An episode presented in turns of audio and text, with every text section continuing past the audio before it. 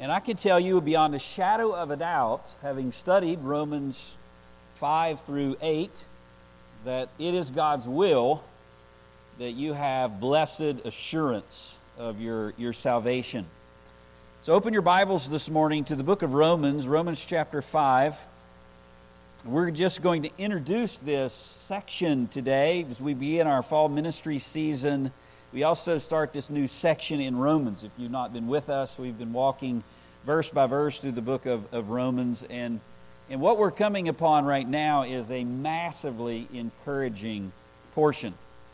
I mean, if you were with us and you found Romans one through four helpful, but maybe challenging, maybe at times even depressing, as God forced us to look our sin in the face, you will find Romans five through eight equally assuring in the other direction, because it is all about the, the blessed assurance that we now possess as, as Christians. We were once alienated from God and hostile toward Him, but now that we have been justified by Christ, the Bible tells us that we have peace with God. I heard a, a quote this past week in a sermon on this, on this section of Scripture, and it was from Winston Churchill. And Churchill said, "Those who can win a war well can rarely make a good peace. And those who could make a good peace would never have won the war." Churchill, Churchill had a number of pithy little sayings like that. And the preacher that, that quoted that said, that's not true with God. He not only can make war, but He can also make peace well. And Paul tells us that God was at war with, with, with sinners. That, that would be us. And, and while He was once at war, now He showers them with, with present and future blessings. And those present and future blessings are outlined over the next four chapters, which we're, we're just about, we're standing on the edge of the pool about to dive in. Now, now Paul wrote this letter to a, a literal church. He didn't write a systematic theology, even though Romans is probably the the closest thing we have in the in the New Testament. So you have to be careful with some of these hard edges on, on an outline. But Paul did write in a very organized and coherent way, and his you remember his purpose was to explain the gospel that he's preaching. So he goes into detail and, and he lays it out in a methodical way, and he also proactively answers some common uh, obstacles or objections to it that he's heard over his over his missionary journeys. This letter was written toward the end of the Apostle Paul's ministry. He wants to go into Spain, beyond where his, his three missionary journeys have taken him, so he lays, lays it out. Because he's done that, this letter can be outlined, and it can be outlined in eight parts. There was the introduction that we've already went through uh, to the gospel. Paul says, "I'm not ashamed of this gospel that I'm about to preach to you. It's the power of God unto salvation." And then he goes into man's universal need for it. That was the the long grind down into the dungeon where we saw the, the three individuals there. And then the exclusive solution that we just came out of, the, the, the gospel of God's righteousness is the exclusive solution to man's need. And now we're about to begin in Romans five one with a believer's assurance because of the, the gospel of God's righteousness. What What comes after that is a defense of the gospel related to Israel, and then the transforming power. Um, there, you're not to be conformed to this world, be transformed by the renewing of your minds, and the example of preaching, and then doxology, uh, praise and glory to God for, for the gospel of His His righteousness. As I said, chapter five though begins this this new section, which is all about the blessings that that come from the gospel that that Paul preaches. And so starting in chapter five, stretching all the way through, through chapter eight, Paul outlines all of the promises and privileges that we have because we have now been declared righteous in Jesus Christ. In chapter five, he'll tell us that we have peace and grace and hope with God and eternal life be, because Christ was the, was the last Adam. In, in chapter six, he'll, he'll tell us we're dead to sin and alive to God. Sin no longer is our master. He'll declare that we're free from the law and its penalty in, in Romans seven. And one day we'll even be free from this body of death. The things that I desire to do, I, I, I don't do. And the things that I don't want to do, I end up doing. And Paul ends chapter seven with, you know, who will free me from this body of death? That's coming.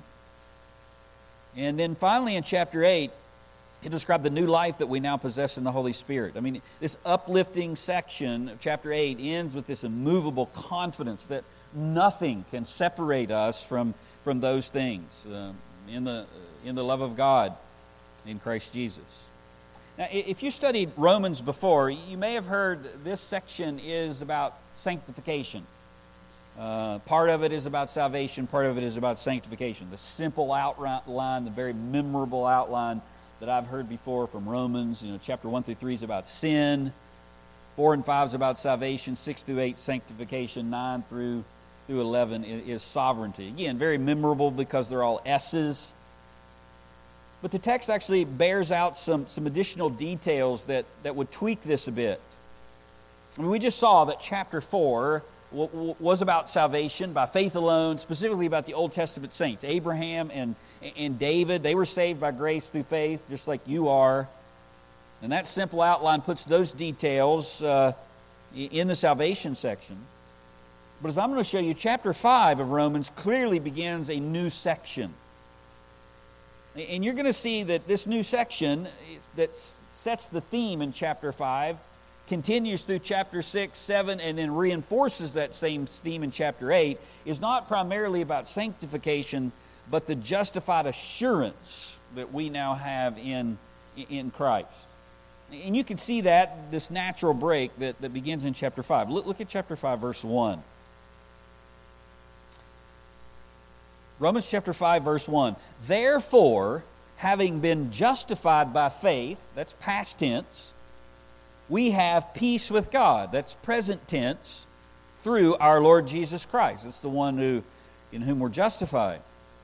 So Paul starts with, with therefore and, and declares what he what he's about to say is, is because of something that happened to us in the past, something that he's actually been talking about for four chapters, this, this justification that's been described, inter, introduced in chapter one, and then he, he, he just blows it out at the end of chapter three and, and chapter four. Rick Holland said the, the word therefore is like an equals sign in, in the Bible. It, it tells us that whatever is on one side of the equation, you should expect an answer coming, a, a conclusion. And when you see that word, you should think there's a there's an application or a result of the truth that, that was just laid. And, and so Paul says in verse one, therefore, and, and he repeats the equation. Here's the equation. This is on the first side of the equal sign. Having been justified by faith, that equals something. What's the result of the fact that we have been, past tense, justified by, by faith alone? Well, notice the next two words. It says, we have peace with God. And, and then with that, he begins a, a list of, of several things. We now possess certain things. We Those are blessings, and those blessings are possessions that, that come from justification. And notice one more significant de- detail here. Note the timing related to these new spiritual possessions that Paul wants to outline for us. Look, if you would, at verse two.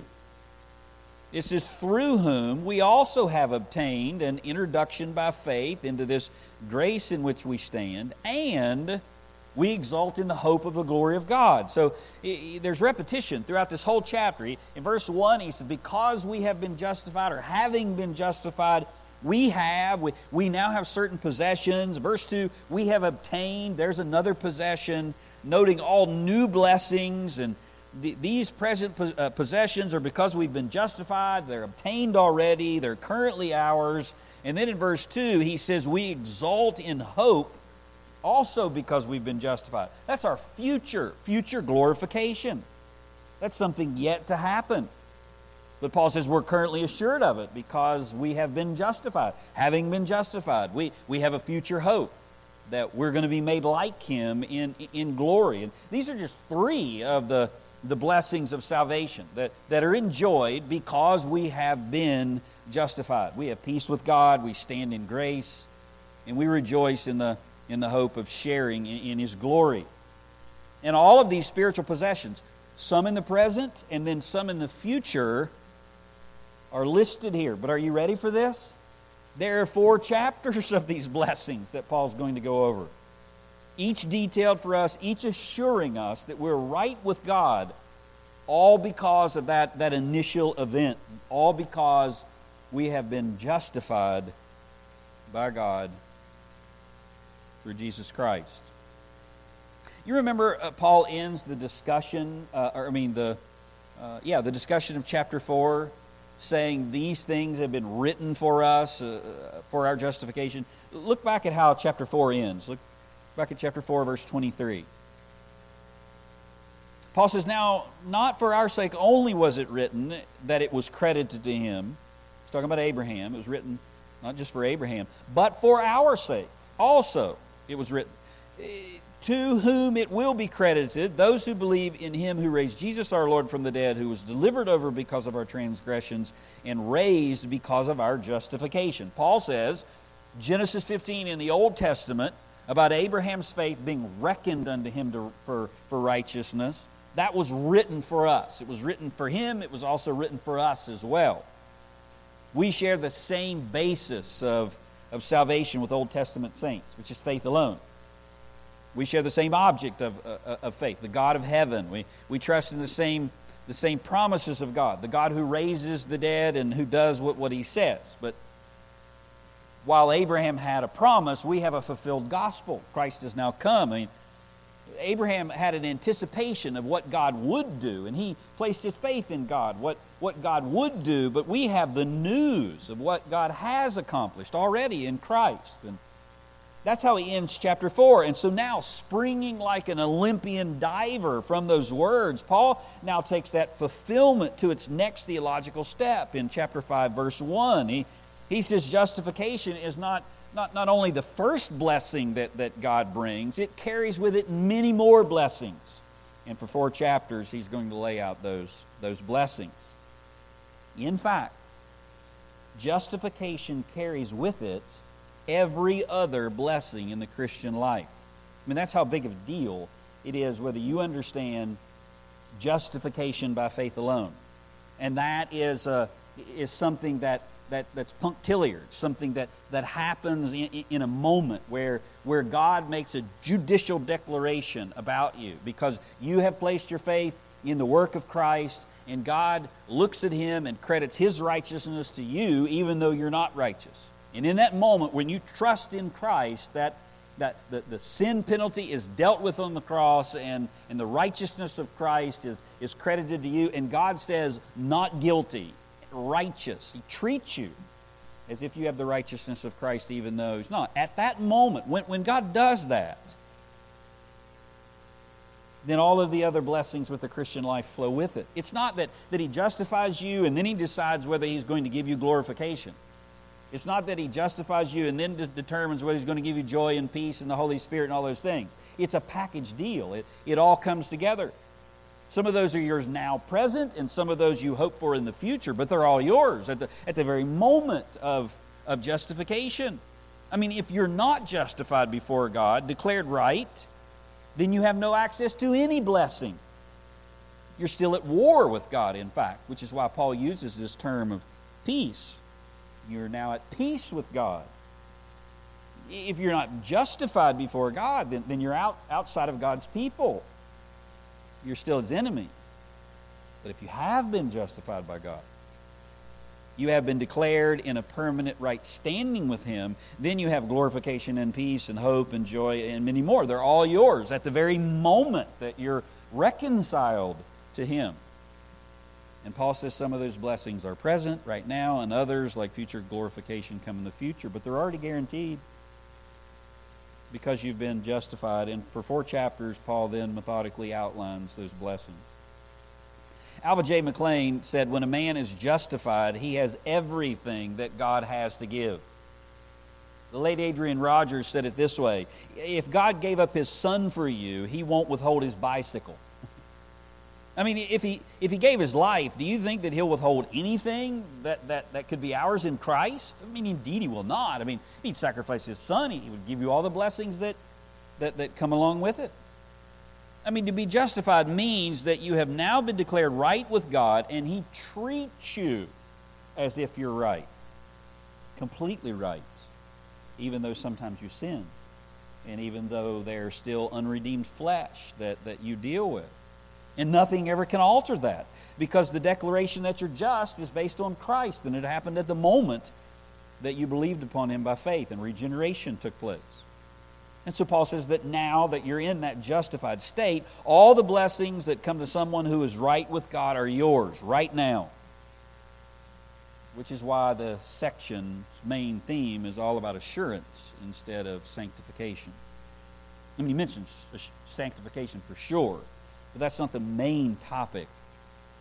Paul's main concern, God's main concern, why this section was written, was so that you would know that you're saved, and that you would have no doubt about that.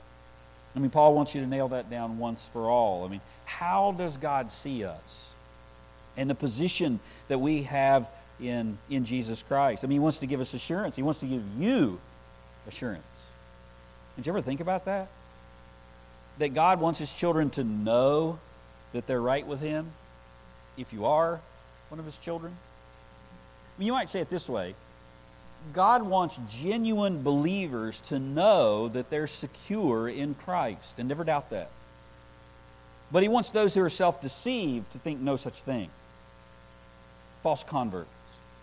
I mean, he wants that group to realize their need before it's too late, which is all, the whole reason that he puts Romans two in the Bible about moral people or religious people thinking that because somehow I smell right and look right and have the right Bible and, and, and worship the right God by name, that somehow God's going to use that to overlook my, my sin, even though I do the same sin as the pagans of chapter one. He, he puts that in there to say, no, you're also under the, the just judgment of God. But that same God wants genuine believers to be sure of their salvation. He wants them to feel secure. He wants them to know their names are written in the book of life. He, he doesn't want them to worry, so they can focus all of their energies on enjoying him and serving his son. And as you're sitting here this morning, you have to discern which camp you're in. I mean, if you're sincerely saved, then, then you have amazing security. But if you're the emperor in his new clothes, then, then you're wearing a, a paintball chest protector in front of a fifty caliber machine gun. I mean, you're wearing yoga pants as a brush guard facing a weed eater. The one-man raft facing a tidal wave, and that tidal wave is, is God's righteous wrath. Let me show you the section's all about assurance. Let me sh- I can show you that by how it begins and ends. So chapter five begins this section, chapter eight ends it, and the topics are exactly the same, all about you would have assurance. Look, look if you would at Romans five, verse one. Paul says, therefore, having been justified by faith, we have peace with God through our Lord Jesus Christ. Now pay attention to the themes, the, the words that, that, the different things that Paul talks about. Verse two. Through whom also we have obtained an introduction by faith into this grace in which we stand, and we exult in the hope of the glory of God. And not only this, but we also exult in our tribulations, knowing that tribulation brings about perseverance, and perseverance, proven character. Perseverance, this is a process of becoming like Christ, Christ-like, proven character, hope, and hope does not disappoint. And here's another one, because the love of God has been poured out within our hearts. Here's another one, through the Holy Spirit, who was given to us. So Paul begins this section, and he goes through verse eleven. It's all about the, these blessings, this, this, this for our assurance or security in Christ. That's in chapter five. That's how he begins it. Now turn over to chapter eight, verse eighteen, and let me show you how he ends it in exactly the same way. I won't have you read verse one. We'll start in verse eighteen, but you know how Romans eight one starts, right? There is therefore now no condemnation for those who are in Christ Jesus. Does that sound like you have peace with God because you have been justified by faith? You now have peace with God. There is therefore now no condemnation for those who are in Christ Jesus. You have peace with God. That's how Romans eight one begins. But look at verse eighteen. For I consider that the sufferings of this present time are not worthy to be compared with the glory that is to be revealed in us. You remember in chapter five talking about tribulation and how that builds hope and the glory of God. Right there it is. And look at verse twenty-nine. For those whom he foreknew, he also predestined to be conformed to the image of his Son, so that we would be the firstborn among many brethren. That's our glorification. We're going to be conformed to the image of Christ. And notice what uh, Paul begins talking about peace and present sufferings and future hope and the, the Holy Spirit in chapter eight, and he does the same thing in chapter five. And watch this, the famous gospel chain passage. He, he notice that he jumps from glorification or justification to, to glorification. And those, verse thirty, and those whom he predestined to be conformed to the image of his Son, he also called. And those whom he called, he also justified. And those whom he justified, he also glorified. Now, now if you know doctrine at all, you know that there's something missing there, right? There's justification, the very penalty of sin removed. The penalty of your sin is gone when you're justified. And then sanctification, right? The power of sin is being dealt with in life. And then glorification, the very, the very presence of sin will be taken out. But Paul leaves out sanctification here. He says he is predestined that you will be conformed to Christ's image. There's the hope of future glory.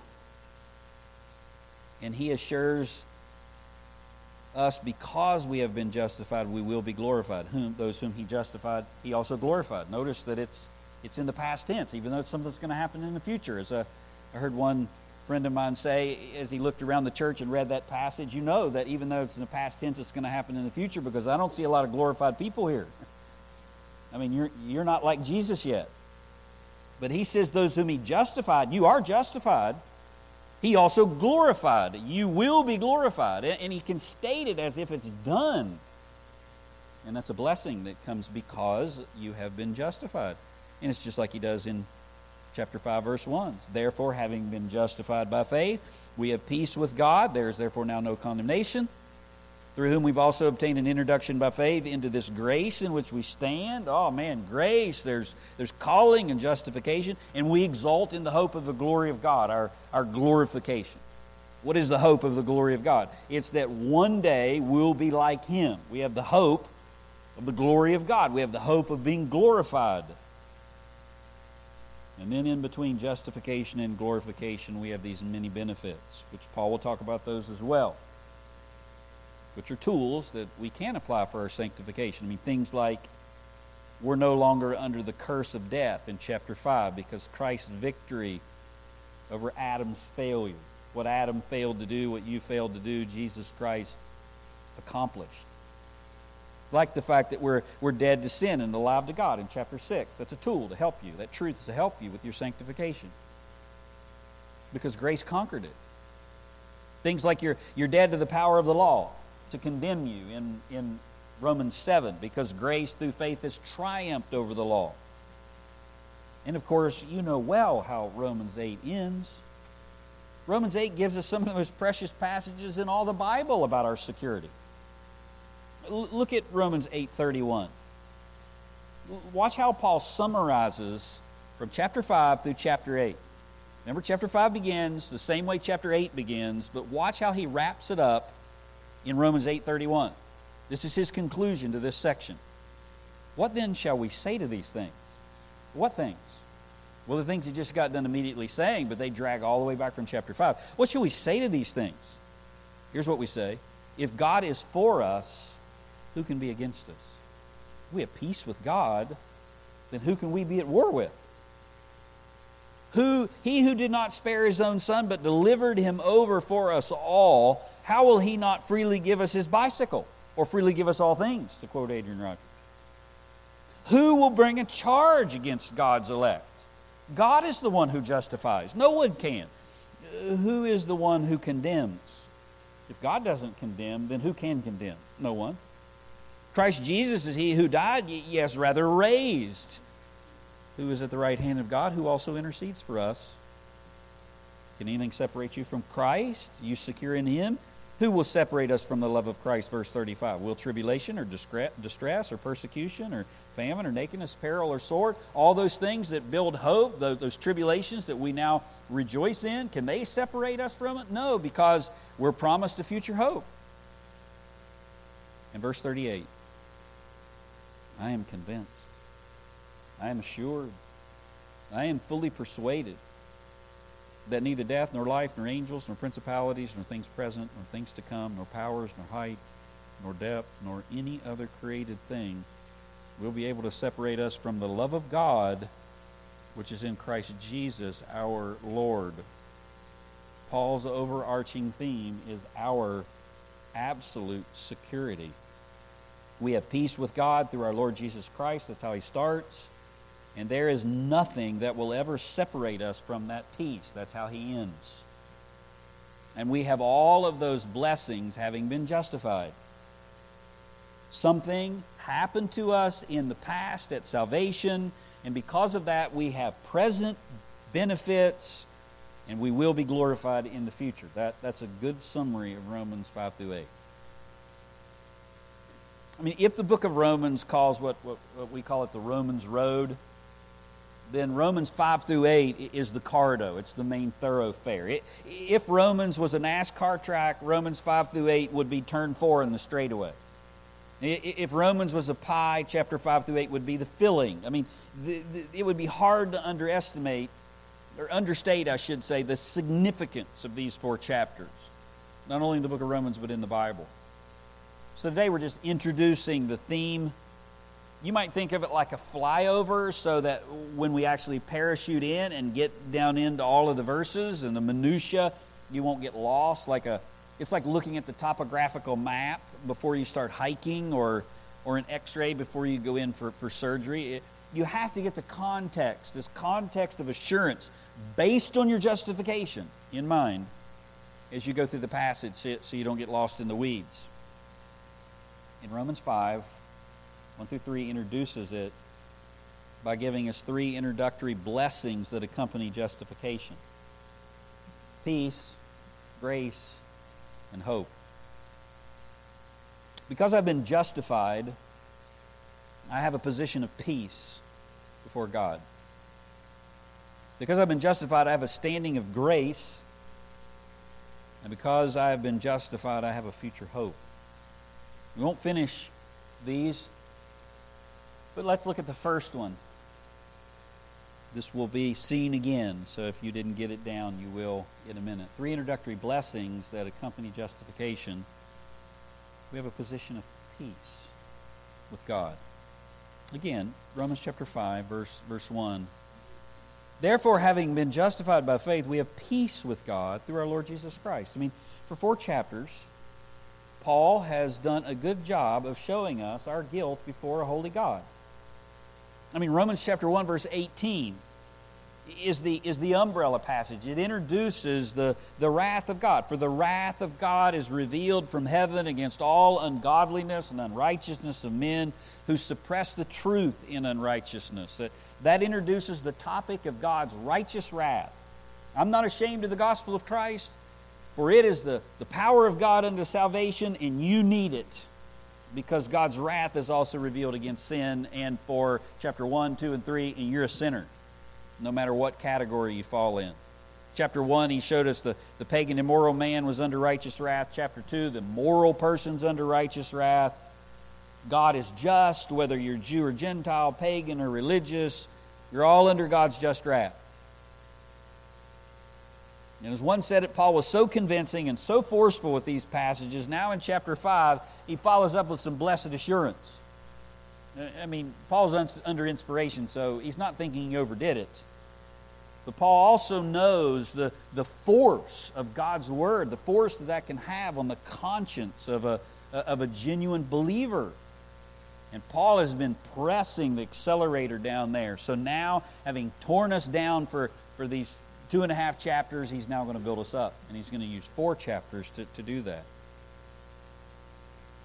I mean, you can understand that if you think about it. I mean, you were at war with God. I mean, better yet, he was at war with you. Your heart and your mind had enmity toward, toward God. You didn't like the light, you hated the light because your deeds were evil. But now, in salvation, you've been rendered to a state of peace with God. And Paul wants us to know how God thinks about an enemy soldier that once fought on the other side, who, who, who's now who's now at peace. He's not kept in a in a prison camp. He he's walking around amongst the other troops, and that's you. I mean, how does God see you now? You were once his enemy. You were now once in the kingdom of darkness. Now you're the, in the kingdom of his dear son. I mean, does he does he keep one eye on you the whole time? I mean, is there some type of provisional acceptance as long as you do the right thing? You're in, but but I'm going to watch you. And now do you have to earn your stripes now that you're in the Lord's army? I mean, does salvation just kind of get you in the door and and then you have to earn the blessings as you go? Like you, you climb the climb the ladder? That's often the way we think. I mean, if someone was our enemy, sworn enemy, and we were we were against them, we we even nursed these these thoughts and feelings about about how evil they are, and and that person comes to you, they lay down their arms, they ask for parley, and I mean, what would you do? I mean, if you granted them a pardon, and that's a big if, wouldn't you watch them? Maybe be a little suspect. You surely wouldn't just give them the keys to your house and your car and, and, and everything else, but is that the way God does with us? I mean, and maybe the worse you were before you came to Christ, the more sin and the more wicked you were, maybe the more, that's the more suspect that God remains toward you now that now that you're you're in Christ. Is that what Paul's saying here? Not at all. Chapter five one, Paul uses an aorist participle to justify. Having been justified by, by faith, showing it's a completed act. And this completed act and this completed fact that you have been justified is now the basis for all the other blessings experienced by, by believers. And all those blessings are right now in the present. And that right now standing also is the basis that provides our future hope. Now, I'll tell you, if these passages, this passage, this statement, therefore having been justified by faith, we have peace with God, that's not going to mean very much to you unless you understand and embrace chapter one, two, and, and the beginning of three, which explains our condition in God's justice. I mean, you, you, you, you're not going to think much about peace if you don't realize the war or or the condition that, that you were in. But if you do, if you've actually gone through the process of knowing and sensing and feeling that God's your enemy and that you're condemned, and like David said, his hand was, was heavy upon me and, and pressed on me night and day, it, what's called conviction of sin. If you have experienced that, then these are, these are wonderful words. These are sweet words. These are assuring words. You might be sitting there thinking, well, well, I didn't know I was at war with God. I mean, ask anybody on the street, are you at war with God? And I would say most of them would would, would say, I, I don't I don't feel like I am. I don't think I am.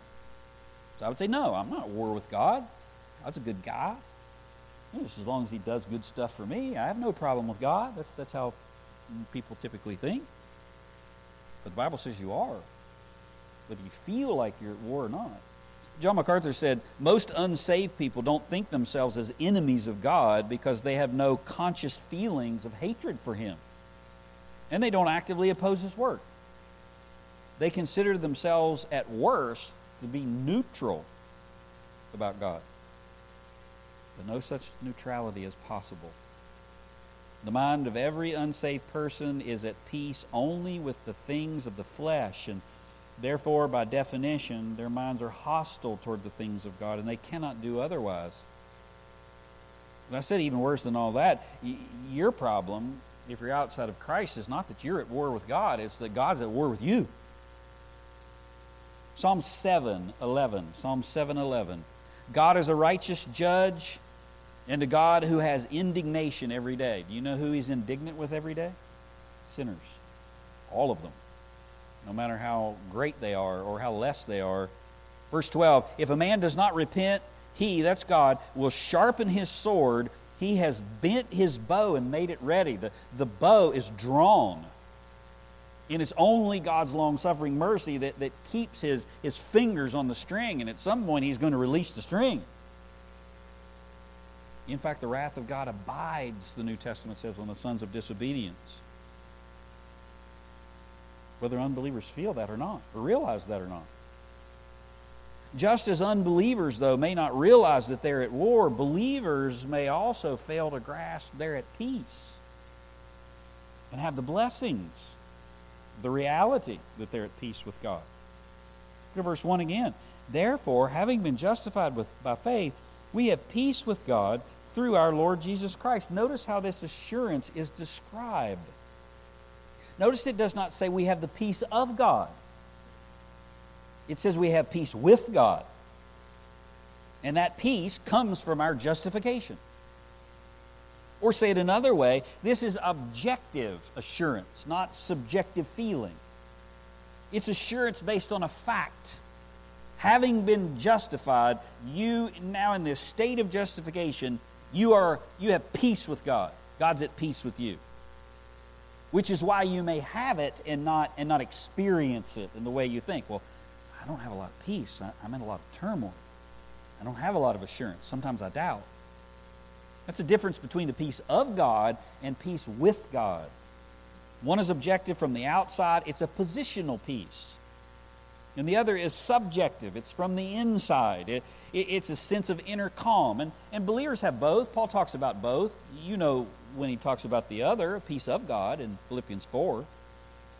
Be anxious for nothing, but in everything by prayer and supplication with thanksgiving. Let your requests be made known unto God. And the peace of God, which surpasses all comprehension, will guard your hearts and minds through Christ Jesus. That's the peace of God. That inner sense of calm that comes from casting your burdens on the Lord in, in prayer.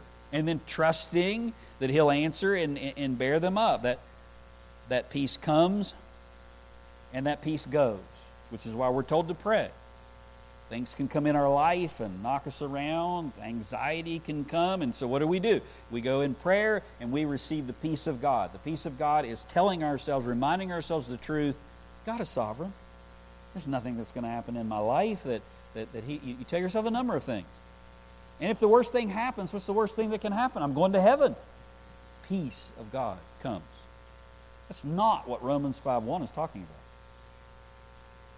Romans five one is talking about a fact. It's a position that we're at peace with God. We're no longer at war. And that's vital for you to understand, because objective peace leads to this subjective assurance, the sense that I am right with God. I mean, knowing you're right with God leads to feeling you're right with God and enjoying it. And I would say that there are at least a few of you in here this morning that may struggle with that. And if so, Romans five one was written to you, just like Genesis fifteen was written to you as well, because God wants you to have assurance. He wants you to have assurance that because you've been justified, the war is over, hostilities have ceased once for all, and, and you might not be enjoying some of the, some of the gifts and blessings that, that are yours because because you're ignorant of them, or you, you, you fail to believe this. And yet God wants you to enjoy all of them, so He wrote Romans chapter five through eight to you. Now think about that. Think about what had to go into the Apostle Paul being under the inspiration of the Spirit to pen this letter, and this letter get to Rome, and, and, then, and then be declared something, recognized as, as Scripture, and it be passed down all the way to today in August in twenty twenty-two, so that you can have assurance. That's what God wants for you. That, that's how much He cares that you would have this. But if you're a religious hypocrite or a pretender who's trying to convince themselves or others or even God that you're okay, while living a, li- a wicked life, God wants no such thing for you. God wants you to know the way of a transgressor is hard. And He wants you to be troubled, which is why He wrote the law in your heart and why you have a conscience to begin with. You say, well, how do I know? How do I tell which I am? Which which one I am? Well, you go to the objective truths of the Bible, and then you evaluate yourself by them. You don't evaluate it by your feelings. I mean, don't go to feelings first. They'll deceive you, but the Bible won't. So you go to the Scriptures and say, what does the Bible say is the evidence of salvation? What what are those things in Scripture? And, and, and when you do, you'll find fellowship with God. Do you have fellowship with, with God? First John. Most of these are in First John. Is there a sensitivity to sin in your life? I mean, do you, do you confess it? Do you acknowledge it? Do you duck and cover? Do you say you don't have any sin at all? That, that's not the evidence of a believer. A believer says the same thing about themselves that God does. Christians are, are not without sin. Christians are the only ones that are honest about their sin. They confess it. You have a desire to obey God's word? You know this one, if you love me, keep my commandments. Will you keep them perfectly? No, but you have a desire to. If you're a genuine believer, you didn't have that desire at all before you were saved.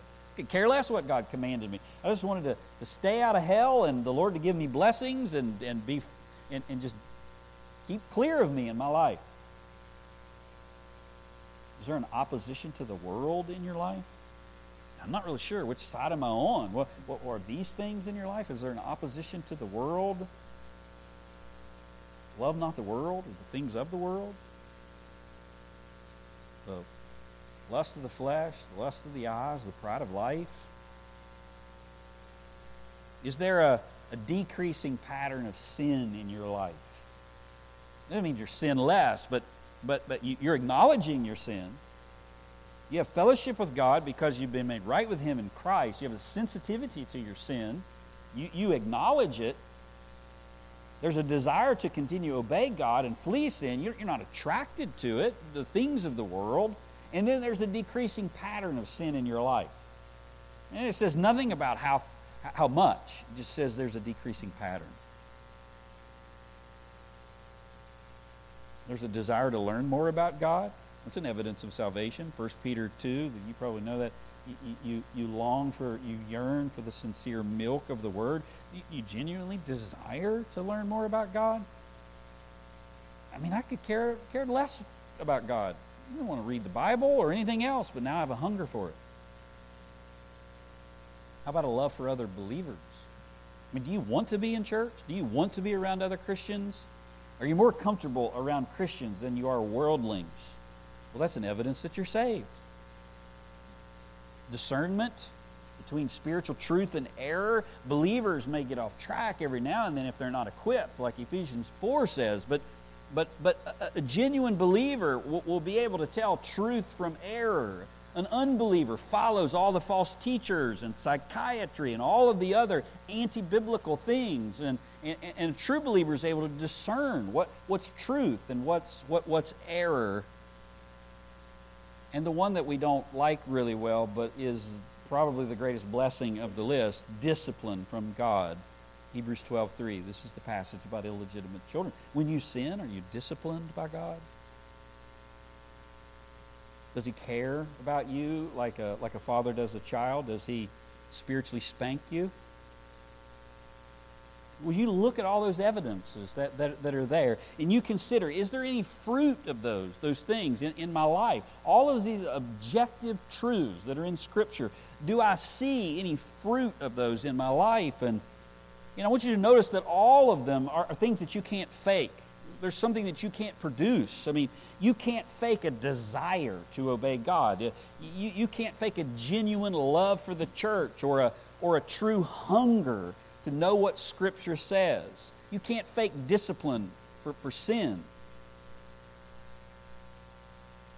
You, you say, well, I have so much doubt that I don't have very much fruit, and I'm always worried about my standing with, with, with God. So as I look at that list, I, that doesn't even help me. I mean, I think I see some of those things there, but then I just get thrust back into, into anxiety and concern about whether I'm right with God or not. And I would say to you that if if that's true, then that in and of itself is an evidence of God's work. Do you remember Romans chapter three? You remember how Paul ends that section of sinfulness, this un- the universal condemnation? You remember Romans three? When he says, there's none that understands, there's none that seeks after God. The very fact that you're concerned, the very fact that you're seeking after God, you're concerned that you're not right with Him, is an evidence of God's love and care for you. That's an evidence of God's work in you. That surely doesn't come from the devil. He doesn't want you to be concerned about whether you're right with God.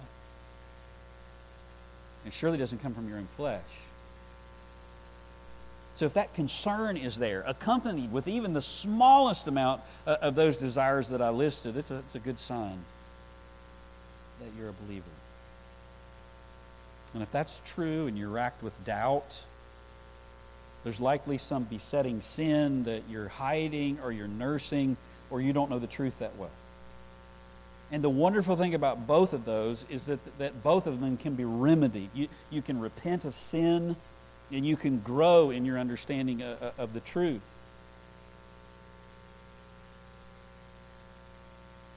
But you have to do that,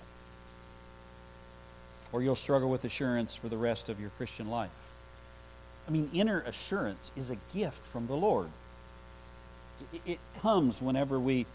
when we're pursuing the Lord and doing those things. It has nothing to do with our position of peace. That's secured in Christ. But but this sense of assurance and this, this awareness and the experiencing of the blessings, even though we have them, comes when we're walking with the Lord. You shouldn't have any assurance if you're in hidden sin. And you won't have any assurance if there's no wood to burn because you're not you're not growing. That's the gift of those seeking the Lord and His Word, but it's based upon the bedrock fact that having been justified, you have peace with God. So do you? You have peace with God? Is the war over? Do you know that? Have you laid down your arms and bowed the knee before Jesus Christ? Until you do that, you will know no peace.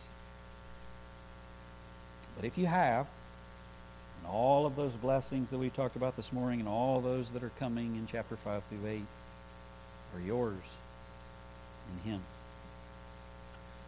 I want to end this way this morning. Uh, I want you to just bow your heads and close your eyes. Um, I'll pray in just a minute, but before we do, I want to ask you to ask yourself some questions.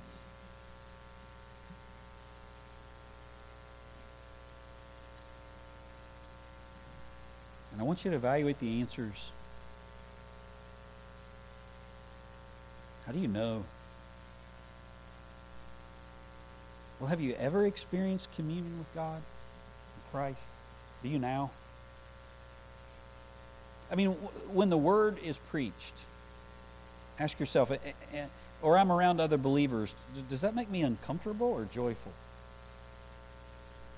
Do I have a love for God that draws you to His presence? Uh, have I experienced the, the, que- the sweet, sweet communion of prayer, the, the exhilarating joy of talking to the living God? Uh, ask yourself, have I, have I experienced a change of relationship with God? I mean, I was once fearful, unsure about approaching Him, and now I have a sense of grace that leads me to draw near. What about... Uh, I am very much aware of the spiritual battle raging within me. Is there a battle in there at all? That's a good thing. You didn't have a battle at all before. Do I realize that I have communion with God, and because of that, a holiness must be pursued? I can't walk in darkness and claim to have fellowship with Him. Am I willing to confess and forsake sin in my life? Do I have a desire to obey the Word out of love for Christ? Do I see the that desire producing an overall pattern of obedience? Do I reject what the world says? Do I reject false religions, and human idolatry, idol, uh, ideologies, and godless living and vain pursuits? Instead, do I, I love God, His truth, His kingdom, what all that stands for? Do I see victory There's sin in my life. Do I do I see righteous motives, righteous desires, righteous words, righteous deeds? As I look at my life, what flows from the core of my heart, sin or righteousness? Do I read the Word? I mean, is there really a genuine desire in my heart to know more about God? Is there a yearning to pursue righteousness? Do I rejoice in the truth? Do I love it? Or is the Bible boring to me? Do I dislike the truth? Do I love being around other Christians and, or feel more at home around worldlings? Do I have a love for them that draws me to their presence? Have I experienced the sweet communion of prayer and the exhilarating joy of talking to the living God and the blessing of being with His people? Within the answers to those questions resides heaven and hell. And God wants you to have heaven in Jesus Christ. And if you have heaven in Jesus Christ, He wants you to know about it for sure. Because if you've been justified, having been justified, you have peace with God and all the other blessings that flow. Father, we love you. We thank you for your grace and your truth and how you write it to us, that we might be able to have assurance with you. And we also thank you, Father, for, for breaking our false assurance. And so I pray for everyone here this morning, those that, that might be outside, and those that might be outside of Christ that have no, no experiential assurance. That's good. I pray that you would use that to draw them to yourself. I pray for any genuine Christian that may be in hidden sin, that you would allow that that nagging doubt to draw them to confession, that they might be useful to you. And I pray for any weak believer that might have a sensitive conscience that genuinely desires to serve you, that you would assure them even this morning that that genuine desire is from you and that they're yours. And I ask it all in Jesus' name. Amen.